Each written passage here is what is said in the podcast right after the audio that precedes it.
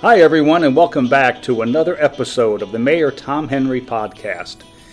Uh, this is episode number 29, recorded on July the 8th, 2019, from Citizen Square. On today's program, we're going to be talking about neighborhoods, and I'm excited to welcome the executive director of NeighborLink, Andrew Hoffman, to the program. Andrew, thanks for stopping by today. Mayor Henry, thank you for uh, for allowing me to come. Looking forward to talking to you. Well, Andrew, but I think all of us understand that neighborhoods are the backbone of any city. And the work that you do, that Neighbor, NeighborLink does, is, is, is an attempt to try to work with those people in the neighborhoods who are in need of certain services. Uh, and I think that's incredible uh, that we actually have an organization that whose mission is to take care of those in, who live in, in our neighborhoods who might need a hand up somewhere. Uh, will you tell our listeners exactly what NeighborLink is, though, and what kind of services do you offer? Yeah, sure.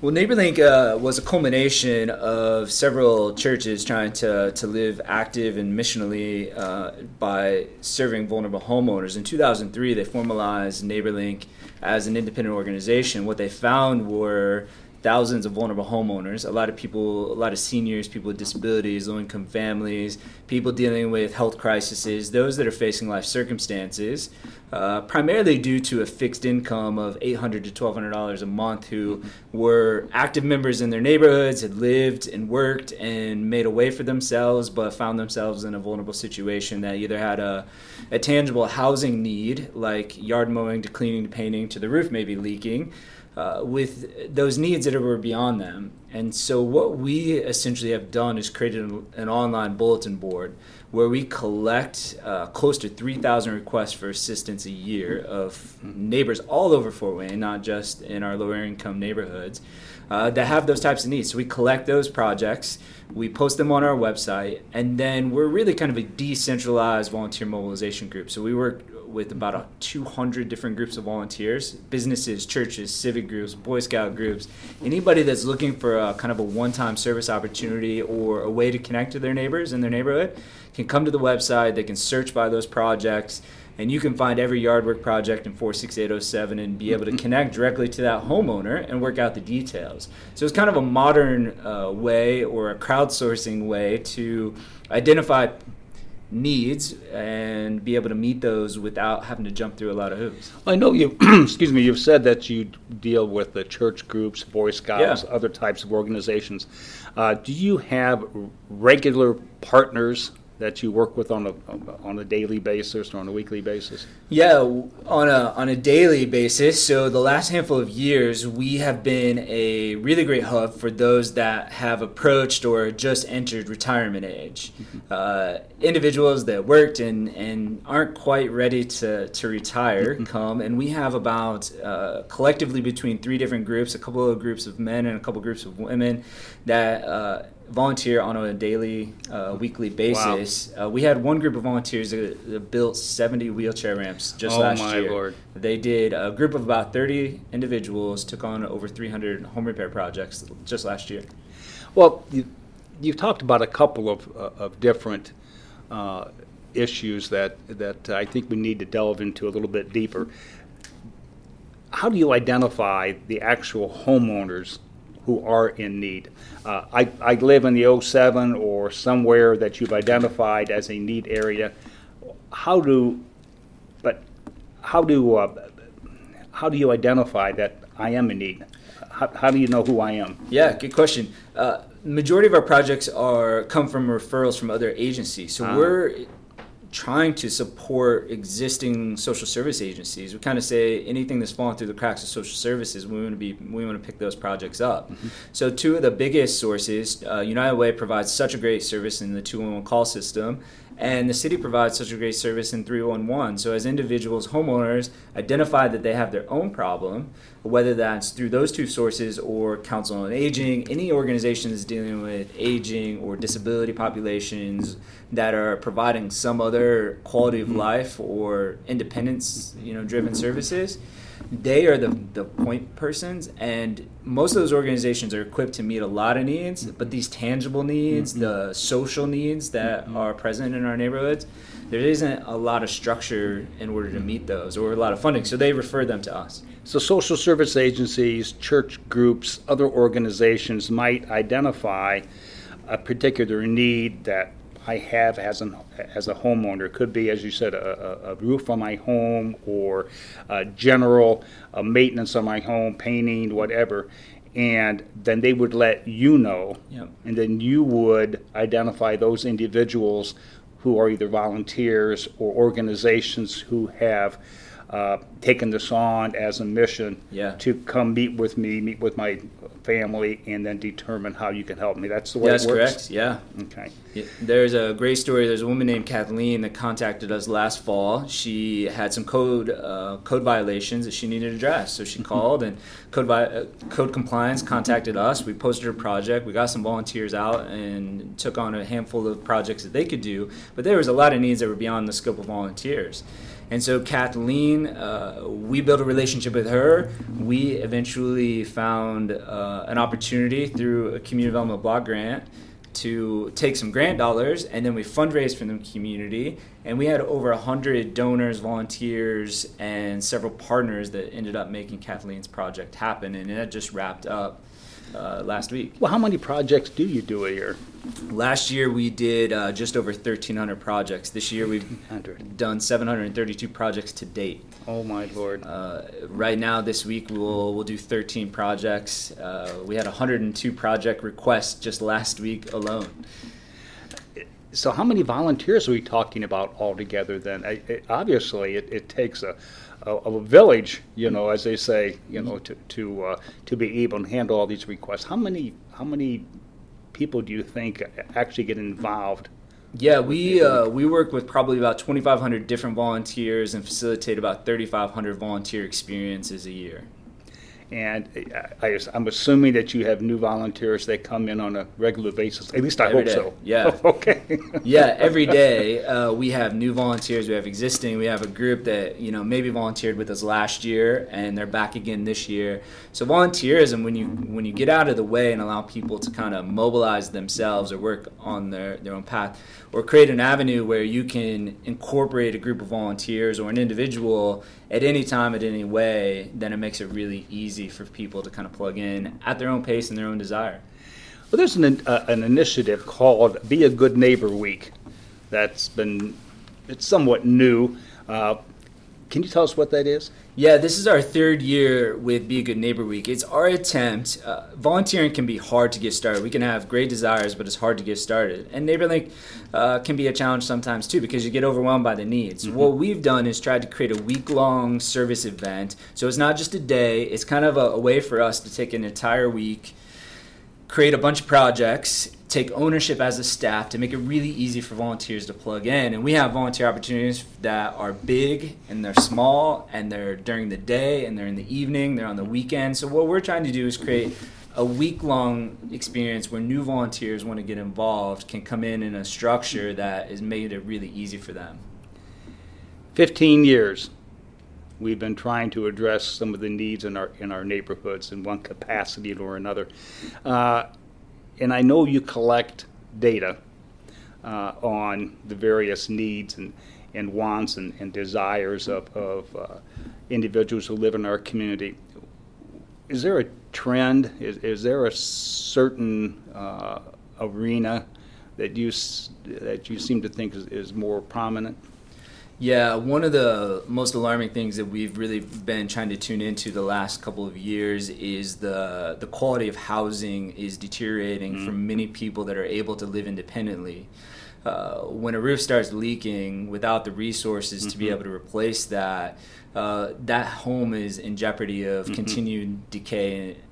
And when a homeowner can't save enough on their $800 $1200 a right. month income right uh, that home is not going to get any better and because we collect a lot of data and we get close to 3000 requests for assistance you can imagine those numbers piling up year after year mm-hmm. and so even over the last three or four years we could take 600 roofing projects in our community and we may be able to address 25 of those each year, but that's a pretty big gap mm-hmm. of what we're not addressing. Mm-hmm. And roofs uh, can be translated to a furnace project or to some significant mm-hmm. electrical problems, and mm-hmm. then you can have 25 or 30 homes in a quarter mile radius that have 25 to 30 thousand dollars in repair mm-hmm. costs.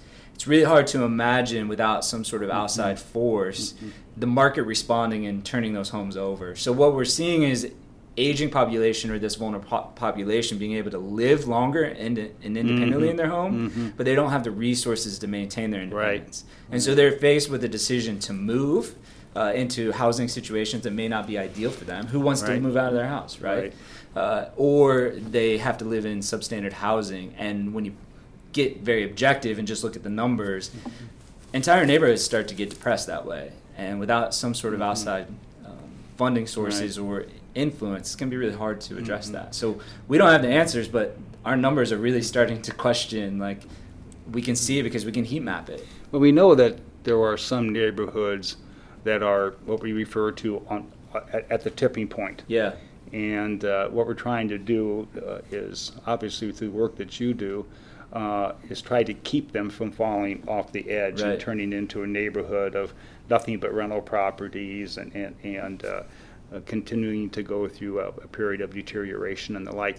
Now, the city of Fort Wayne has uh, a department, Housing and Neighborhood Services, uh, that I know we, we uh, uh, try to get out into the community as much as we can, working with neighborhoods and like it. I'm assuming that they work with you as well. Yeah, we've been working uh, together for the last four or five years, specifically with those community development block grant dollars that I mm-hmm. mentioned earlier. Right. And what that's allowed us to do is volunteers can often get into some bigger projects that are beyond themselves skill wise, and and in a way for NeighborLink to maintain that relationship with that mm-hmm. homeowner and those volunteers, uh, Hans department has been able to give us some funding that allows us to hire contractors. So on Kathleen's house, we hired a group of contractors using those funds, and they replaced her roof and siding on uh, in her homes on South Anthony, which is one of the mm-hmm. areas that doesn't get a lot of homeowner investment. Uh-huh. And so now we've completely transform that house and we're starting to watch mm-hmm. and see how is that mm-hmm. impacting neighbors right. around them so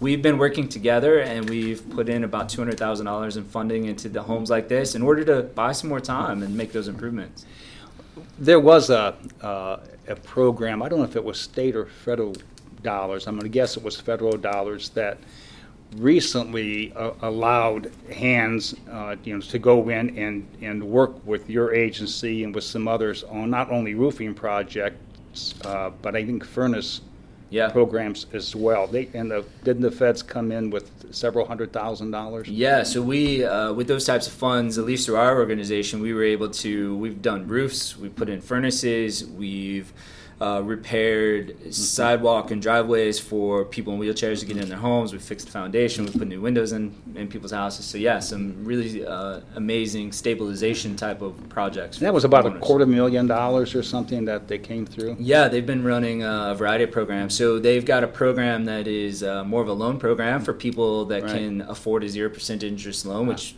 meets a lot of folks, mm-hmm. and we are using similar the same funds just in a different way that provides a grant to those that are truly at the bottom. You know, twenty percent of AMI, which is really really low income. So, if we could get another million dollars, that'd be that'd be nice. It, it, certainly would go a long way. okay. It certainly would go a long way. Well, tell me about this uh, research program that you're doing.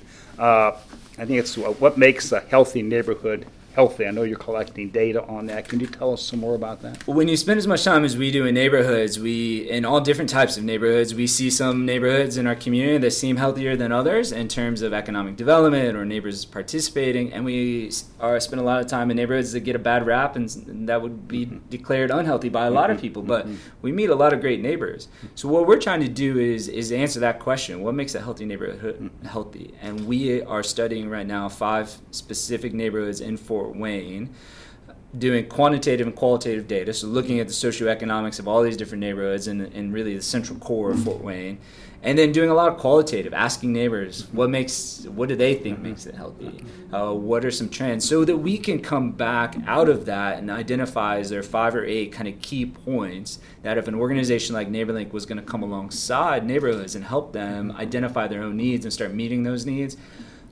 what would those be? And so that's where this research project is headed. We think all of the resources if we have an abundant mindset that the needs and many of the needs in our neighborhoods could be met by their neighbors, and neighbors want to help each other, mm-hmm. but they're relatively disconnected, mm-hmm. therefore they can't respond to the needs, or they're not creating an environment where somebody has a vulnerability like their yard mm-hmm. right. that they can communicate in a trust trustworthy way uh, we know the neighbors would meet those. And so this is a way for us to identify those, to help neighborhoods that have good intentions and equip them with, with additional resources. I'm glad you said that, that you're looking at several different neighborhoods. You know, unfortunately, some zip codes or, or some parts of our city uh, have received the, the stigma of being uh, the area where all of the problems in our city rest. Yeah. And I know that's not true at all. Uh, it's uh, unfortunately we have needs all over our community, no matter what the zip code is. Yeah. Uh, there's always pockets of areas that that need to be addressed. So I'm glad you're taking a look at a number of different neighborhoods. Uh, now, if I want to volunteer for a NeighborLink or I have a a need for your programs or your services, how how do I get hold of you? We would love to, to take your request. Uh, you can contact us at 260 209 0074. We have somebody that's always answering the phones and can take your project. You don't need to have the web technology. Or if you do, you can visit us at neighborlinkfortwayne.org. And the same goes for volunteerism. We will help your uh, family or your business get involved and find meaningful ways to connect. So through our through our website or through our telephone. So na- NeighborLink Fort Wayne, yep. spelled out Fort Wayne. All spelled out. All one word. Yep. Dot org. Dot org. Okay. Or hit the Google and type us in. And oh, there we go. yeah. Outstanding. Well, that's all the time we have for today, Andrew. I, I, I, wish we could spend some more time with you. This is just fascinating, the, the mission that uh, you and your organization have taken on to make Fort Wayne just a little bit better place to live. So I really want to thank you for joining us today. Before we go, uh, again, uh, please consider volunteering uh, for NeighborLink or pass this information on to those who you think, think might be in need. So, thank you to all of our listeners uh, for tuning us in today. Uh, it's another great day in the city of Fort Wayne. Let's keep our momentum going. This is Mayor Tom Henry. Have a great rest of your day.